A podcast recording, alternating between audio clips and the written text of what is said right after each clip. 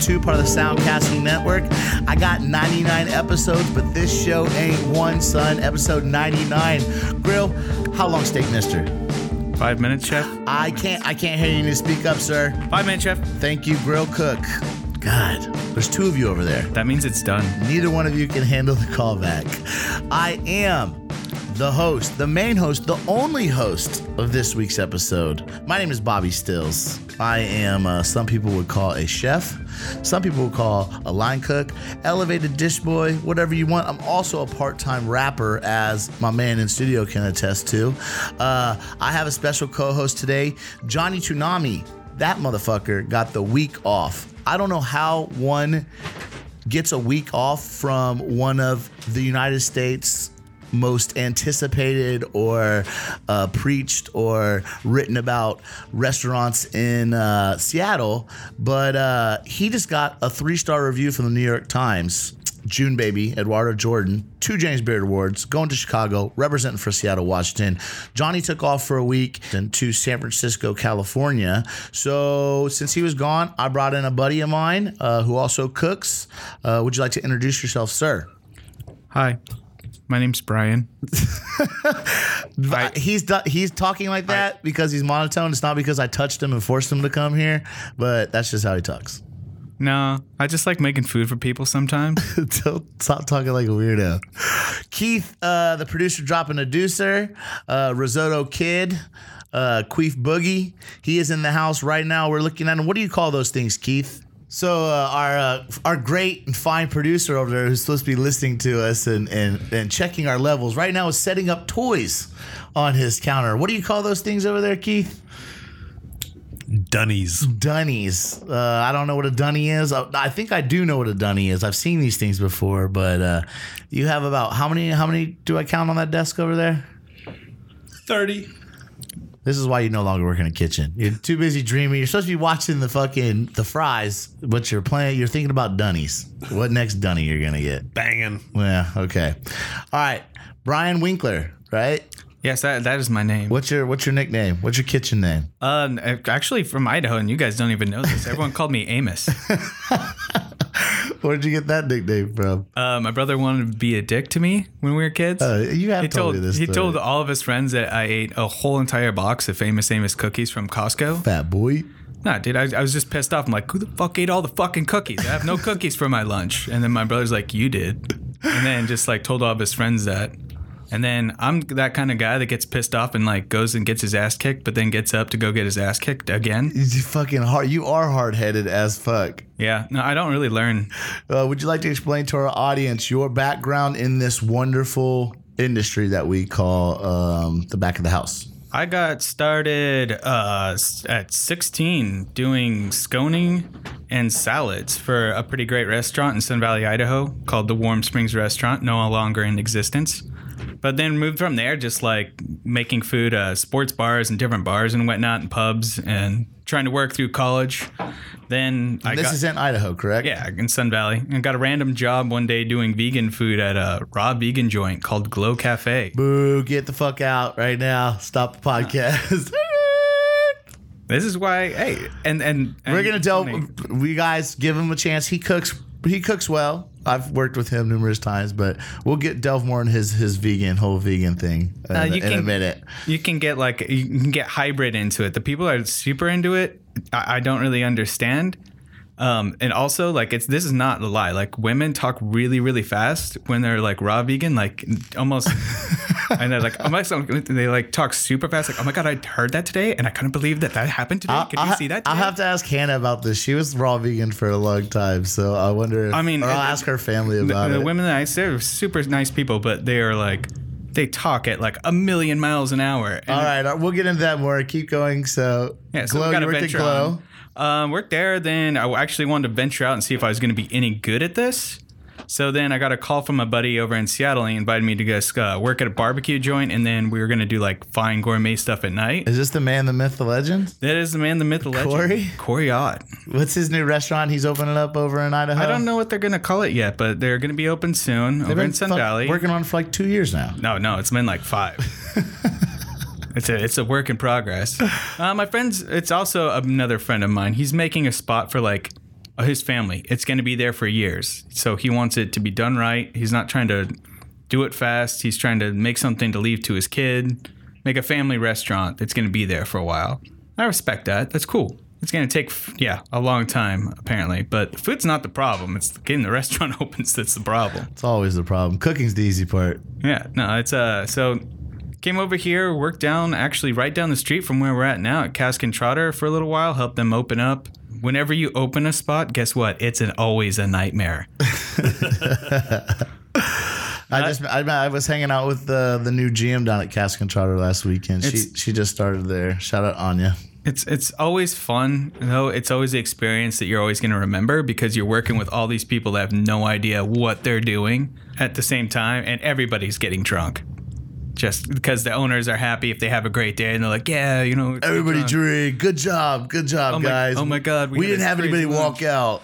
we had a great lunch today and i'm like jesus christ that was not good at all from there you know you, everybody's got to have extra jobs you know once i started trying to move on realized that we were not going to do the gourmet thing there because dude people like barbecue like it's easy you just throw it onto a plate They got some good brisket fries. yeah guess who came up with that actually there's more corey The Winkler. gotta give it gotta give that to corey the Corey. Winkler came up with the brisket fries. That is, is, is the poutine that they do there the gravy and stuff that's all corey Yeah, that poutine's great. Yeah, he took that. I don't know where he learned that one from. That was a good one. But yeah, anyways, moved from there on up to uh, just working next door to where I was living in Belltown, doing the starting help to starting with Corey again. We helped start Bear and the Bee. So any of you all been there, you know that it's it was good. Unfortunately, they shut their doors because they got bought out by a fucking orthodontist. It's a high high end deli down in Belltown. That wasn't really next door. That way, yeah, it was next door to your building. Yeah, no, Belltown, dude. That's when you start working over there. That's that. That's the neighborhood. That's the block. That's the nail in the coffin. That's the block. Yeah, you either love it or you hate it. Yeah. Most people love it. Left there because I thought it'd be cool to maybe try to be a gourmet chef or work in a cool restaurant. Always, that's always think it's gonna be great. Uh, it's, it's such a great idea.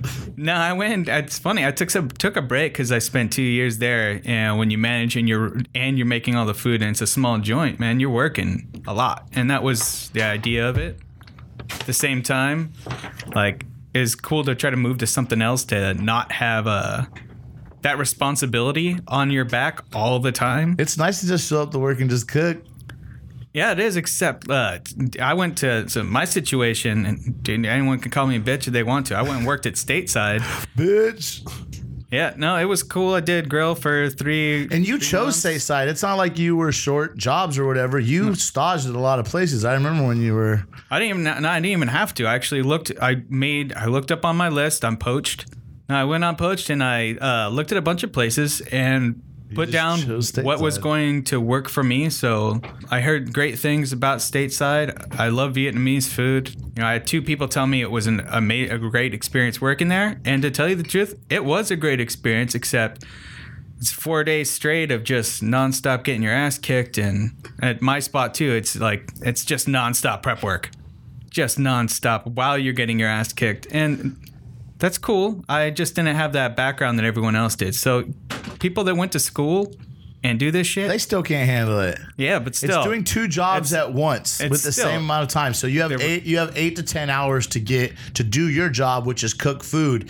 You also have to get all of the prep done in that same amount of time. So Yeah, but when you're doing 240 covers a night too, then that means you're prepping from the night before for the next day. grow arms, motherfucker. Grow Yeah. arms. And then, uh, no, everyone that worked there is super nice. The front of the house staff was actually super nice, and I'd never worked at a place where everybody was just nice to each other.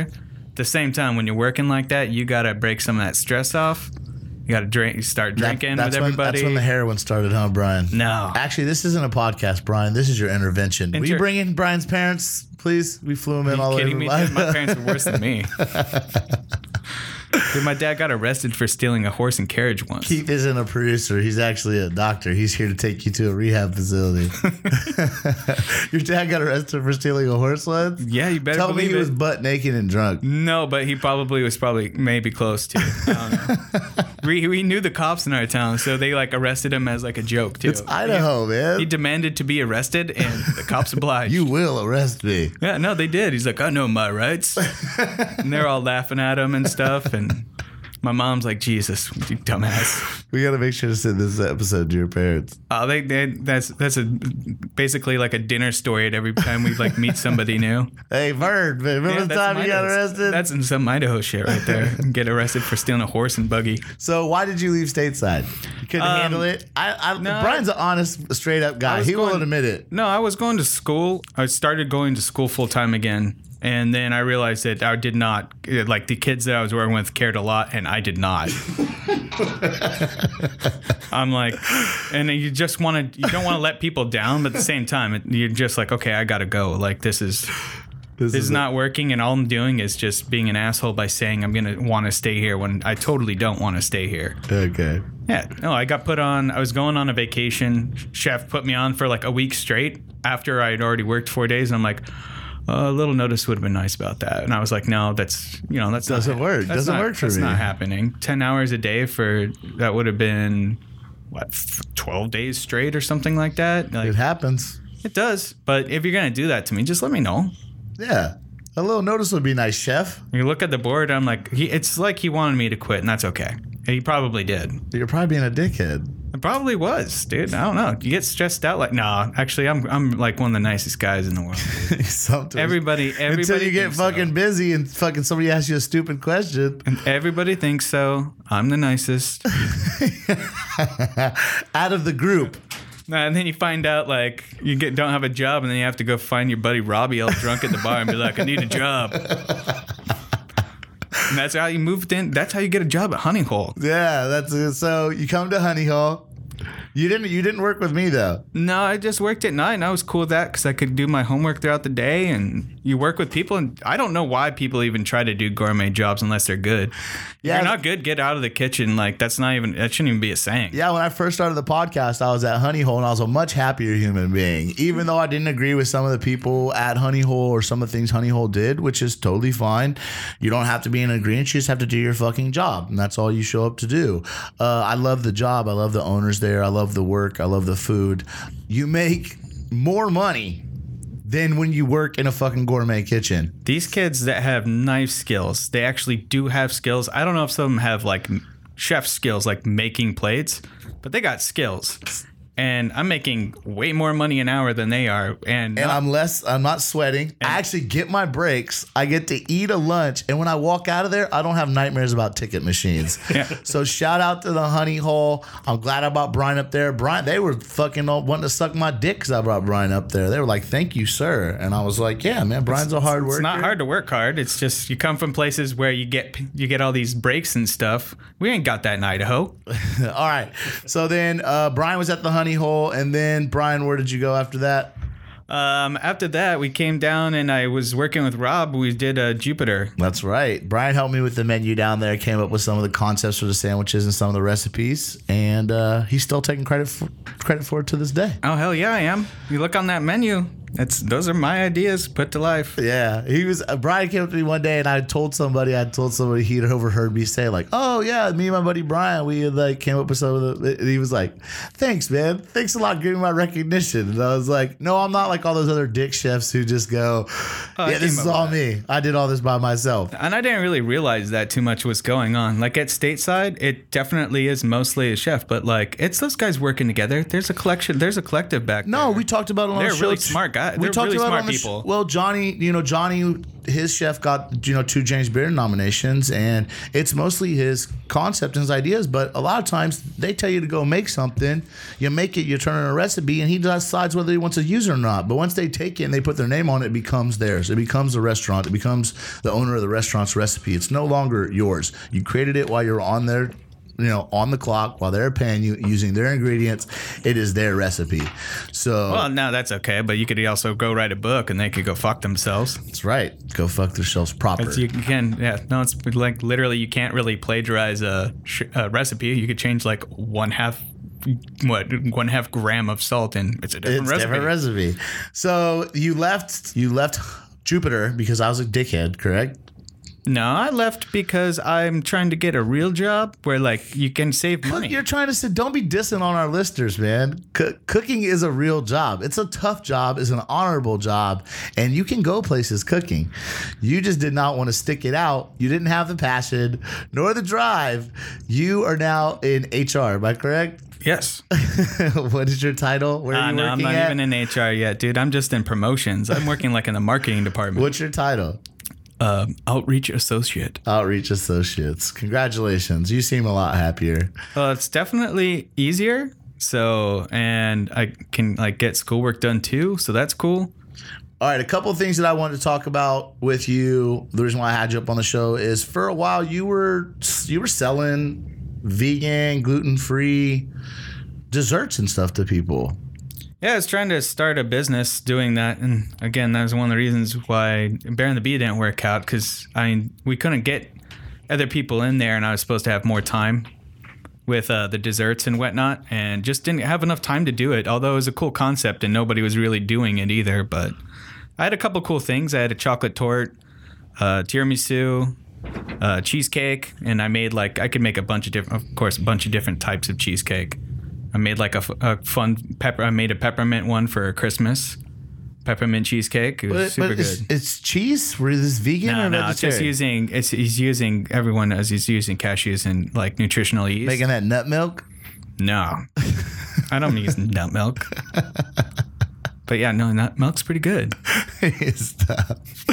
So yeah, that didn't work out. No, I didn't. I've got still got the cool stuff for it though too. So yeah, that's fun. Yeah. Brian get, brought me a Vitamix. Like that, I couldn't talk my Jupiter to buying a Vitamix. They didn't even know what a Vitamix was. And then Brian just shows up one day with the Vitamix. Is like, here, I brought this down for you guys. I was like, did, what do we have? To, how am I have supposed to pay you for this? Because I don't have any money. No, dude, it's one of those ones that just goes high and low, and unfortunately, the low is the high. So you're sitting there covering it, hoping to God that soup doesn't splash you in the face. And But also, it doesn't. It hasn't overheated once yet. With a lot of my Vitamixes overheat. You know. yeah, you got to be. Yeah, I mean, you got to work, work the motor. Listen to the motor. work work the motor. No, when you're making desserts and stuff and using those things all the time, that's what you learn. You got to listen to the motor. Listen to it. Any future plans on starting that company back up, or are you just like freelancing? Or are you just doing it at home? I know you do a lot of home cooking. No, I just cook at home, fun stuff. You know, I've got uh, it's, it's I still have a bunch of fun recipes that I came up with, which is cool because I mean the fun part about doing vegan stuff is it tasted like shit. So it's my job to make it taste good. And without anyone being I had no one to teach me, so you you teach yourself at that point. You do some research.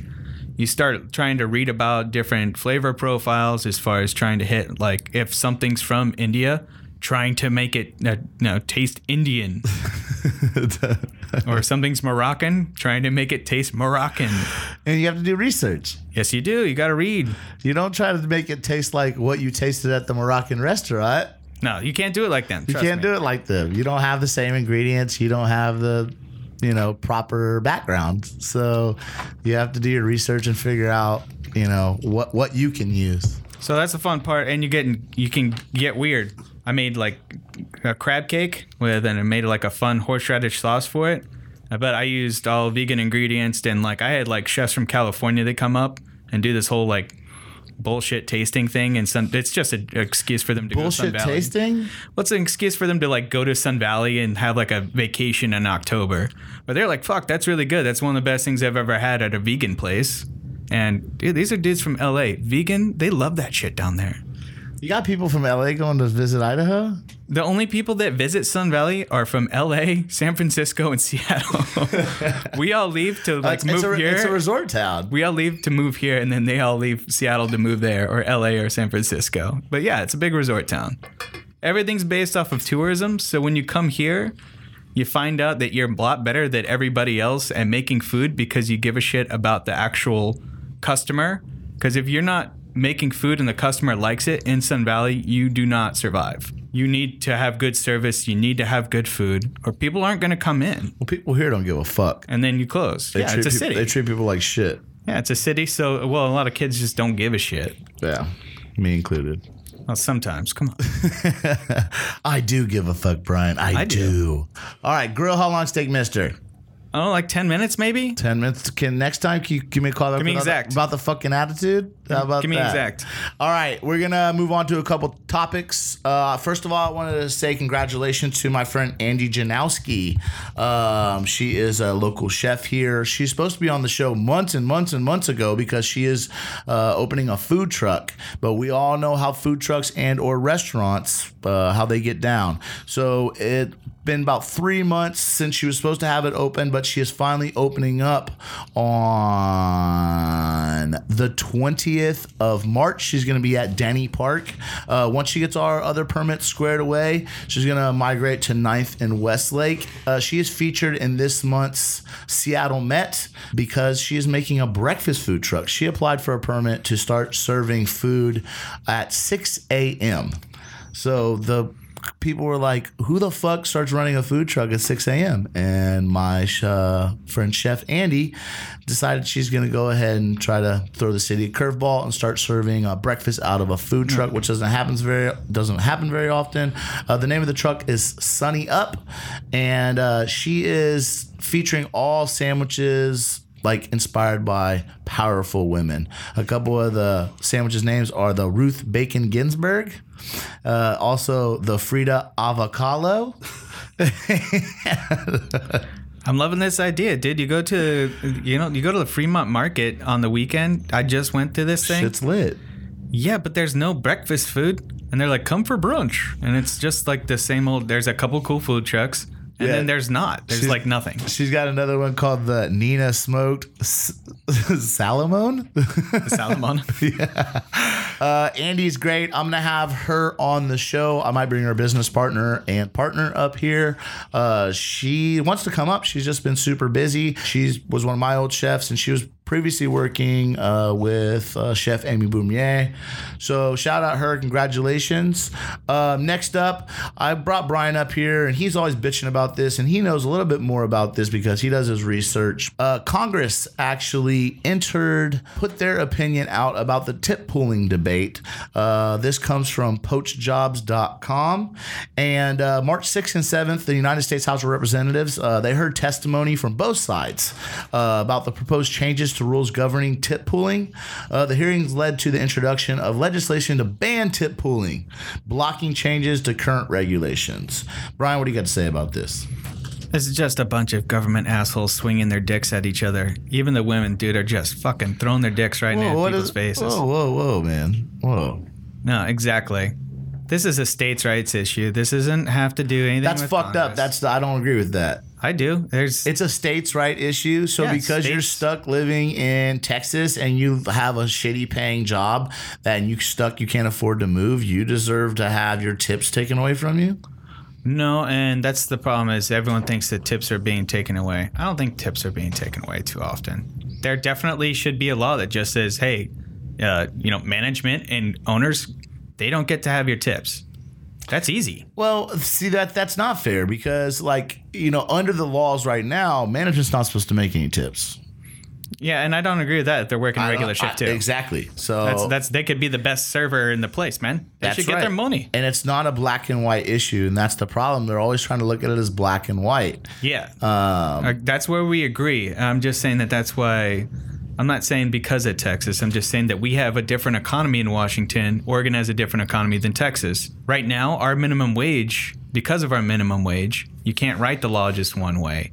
Each state should have to decide their own law because, like us, a, a bartender and a front of the house person, like there's a great. I read this thing. There's a great comment on there. This guy said it all. He's like Washington, Oregon, base basic price for anybody. Everybody gets paid minimum wage, like eleven bucks an hour if you're a bartender server, plus tips. So that means that person and where we worked at could be making like forty dollars an hour, while your most skilled people and the people are putting out your stuff are getting you know 13 15 which hey that's great but your front of the house staff who comes in and literally does no back-breaking work has no responsibilities to make sure that the food is safe to eat they don't have to have any education any knife skills any of the things that you are required to have to work in the and they're terrible at their job. sometimes Sta- hey stateside the waiters and waitresses i worked with there were wonderful they were really good at their jobs but i'm talking about sandwich places honey hole. You do not need to be good at being a server. You need to flip your tables and make your money. Which they're not good at that. Yeah, but flipping tables is based off of how fast the food comes out, not how fast you can go back. You know, half the time, if you're not even grabbing it either, then that, that you're not even part of that flipping situation. Well, so the Department of Labor is trying to overturn the Obama era regulation. You have to, the tips that are tipped to you are supposed to be yours. You're not supposed to share them with anybody. You can voluntarily share them with other people, but a lot of people are saying that's that's not fair. And the reason why that they made this law and era is it it actively removed uh, like any room for potential wage theft by your management and or the owners. So the public's reaction uh, to the rule change um, has hasn't been positive since 2011. So on March 6th, the labor secretary, uh, his name is Alexander Acosta, he testified on the matter, um, and he's trying to lay the groundwork for a new a new legislation, uh, something different within the same kind of means. But like we said, it's it's not really a black and white issue. He says, "quote I fully support a, a provision uh, saying that the establishment should not be permitted to keep any portion of your tip."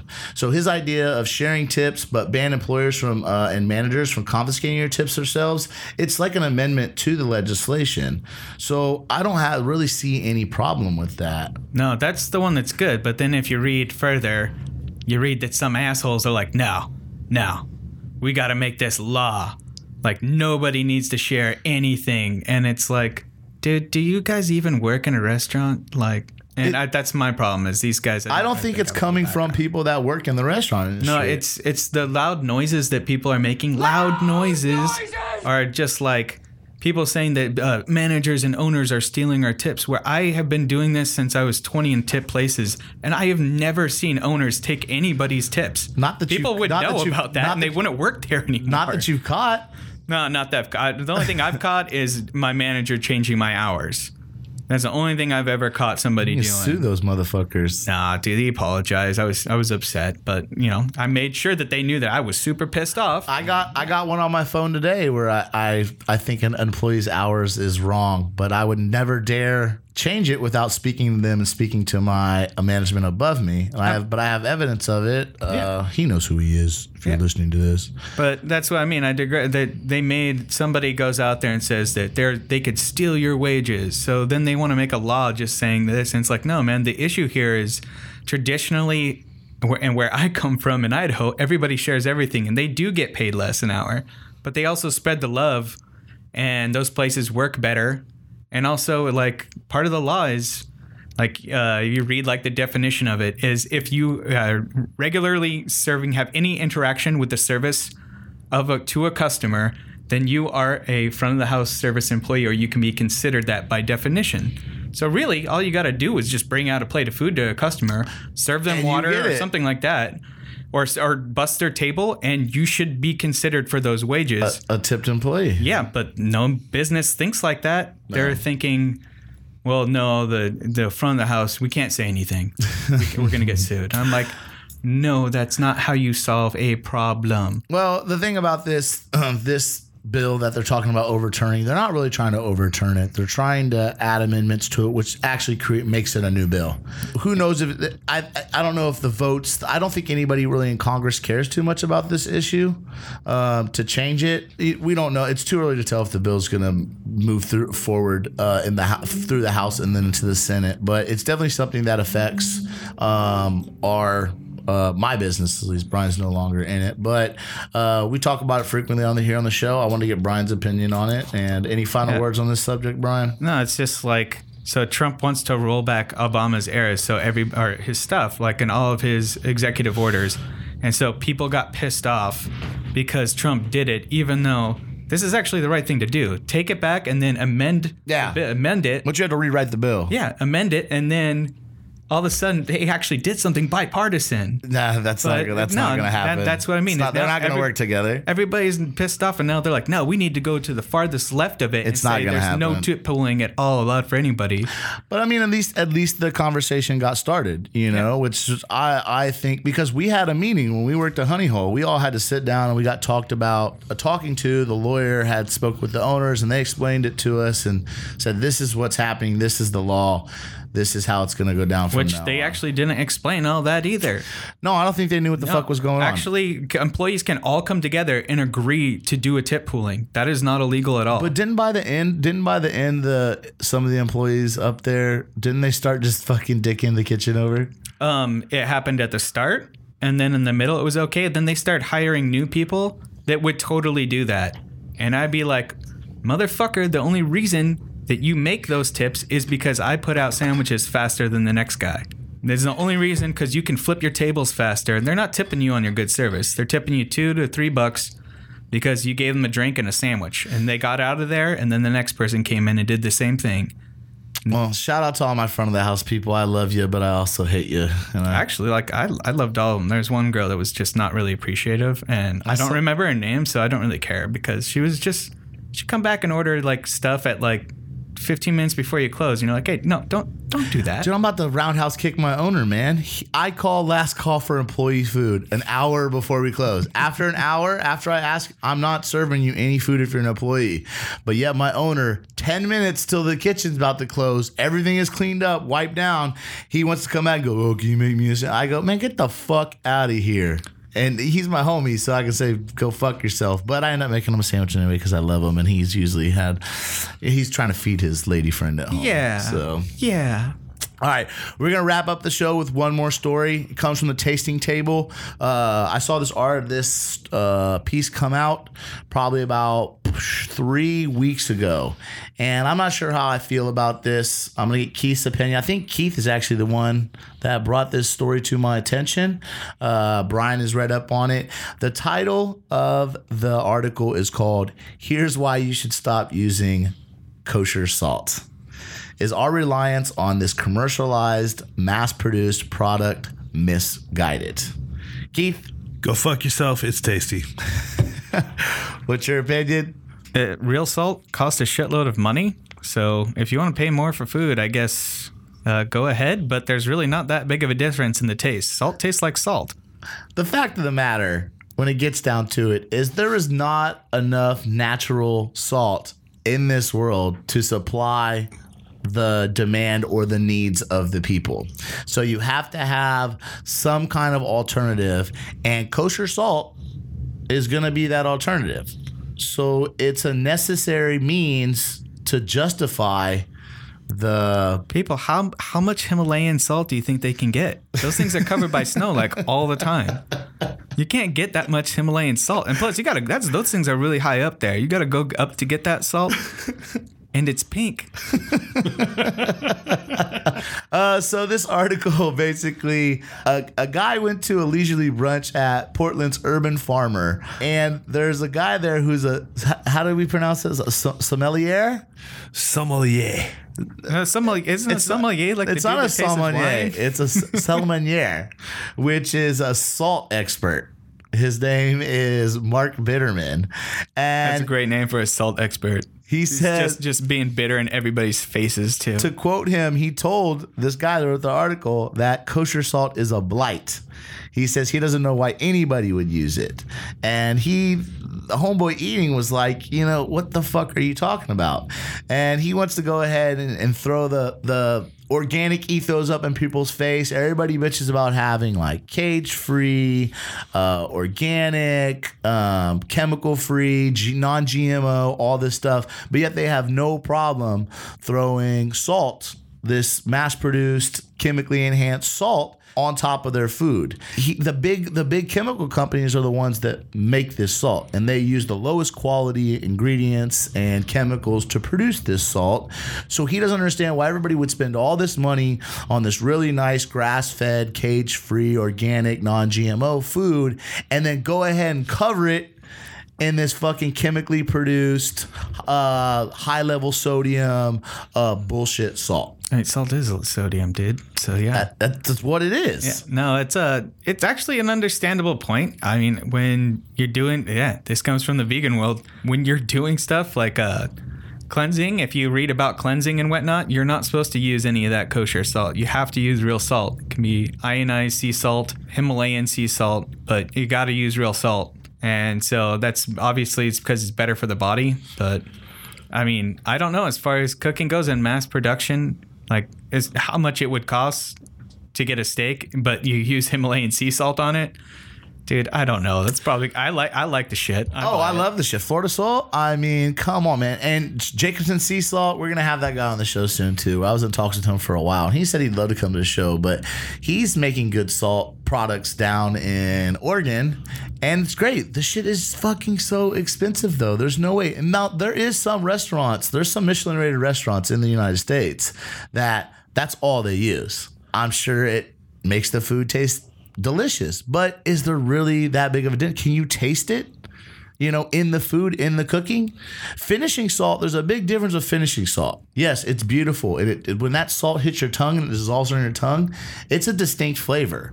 But when you're dissolving salt in a sauce, it that using those thick chunks of salt or grinding them down, it's gonna it's not gonna taste the same when you taste it and then the salt just and then the the dish sits there. The salt's going to dis- displace differently because the grains it's not as coarse The, the the finishing salt just gives you that salty blast you need sometimes just to cut through everything. i'll It's give you a also- salty and- blast over That sounds so refreshing. no, you think about it, dude. Salty it's also why we get me and Robbie got. Here's a story for you. We got kind of mad at this dude because he kept fucking putting salt on everything. Like oh, this Oh, that- could be a good that's idea. That's Keith's boy And this could be this could be a good thing, you know. Maybe people stop throwing fucking salt on everything that doesn't need it. yeah I, I, the, yeah salt and It pepper makes you look cool if you're a chef, dude. It, You gotta look hold, so you cool gotta- by holding your fingers up. like Salt Bae, salt. Yeah. Salt Bae, Diamond Crystal, which is a large uh, uh, salt company.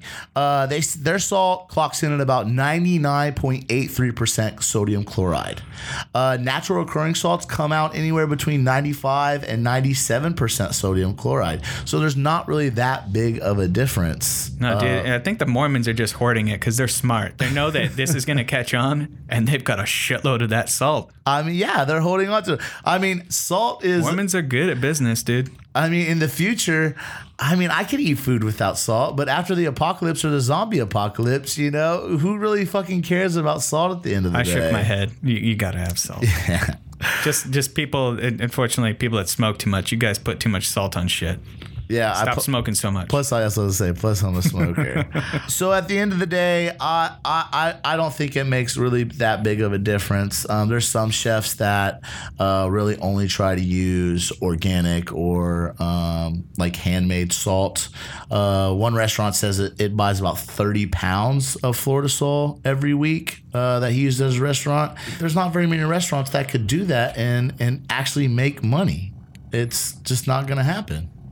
No, and then the other the other thing though is also everybody has to buy that same salt. You know, I bought different salt before, and then I'm like, oh shit. But you go into every restaurant, they all have that that kosher salt sitting up there, so everybody thinks it's that's what you have to use. When it's like, hey, maybe try something different. Any final words, Keith?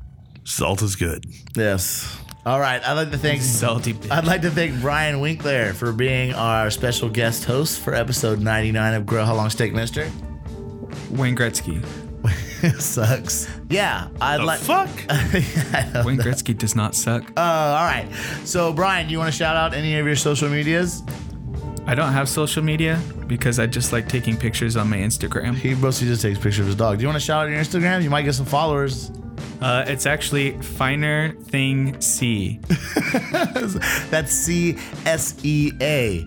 Yeah, dude, my name of my company was called the Finer Things LLC. I bet you it fucking was. yeah, dude, Steve Winwood. Uh, if you want to visit me on social media, you can see me at Bobby Stills on Instagram. Uh, I'd like to thank everybody that started following me, and I love all you chefs out there. As you can tell, I'm not a big foodie frou frou badass chef because I'm not my uh, Instagram photos aren't of me in a fucking uh, striped apron and a white chef's coat with holding my knives and shit. It's mostly me doing weird artsy bullshit. Yeah, thanks for following me, you guys. If you want to see Jhonny on Instagram, he's going to be at Johnny Tunami. If you want to visit our Grill How Long Steak Mister page on Instagram, it's at Grill How Long Steak Mister. Facebook, it's going to be Grill How Long Steak Mister. Twitter is going to be at How Long Steak Mister.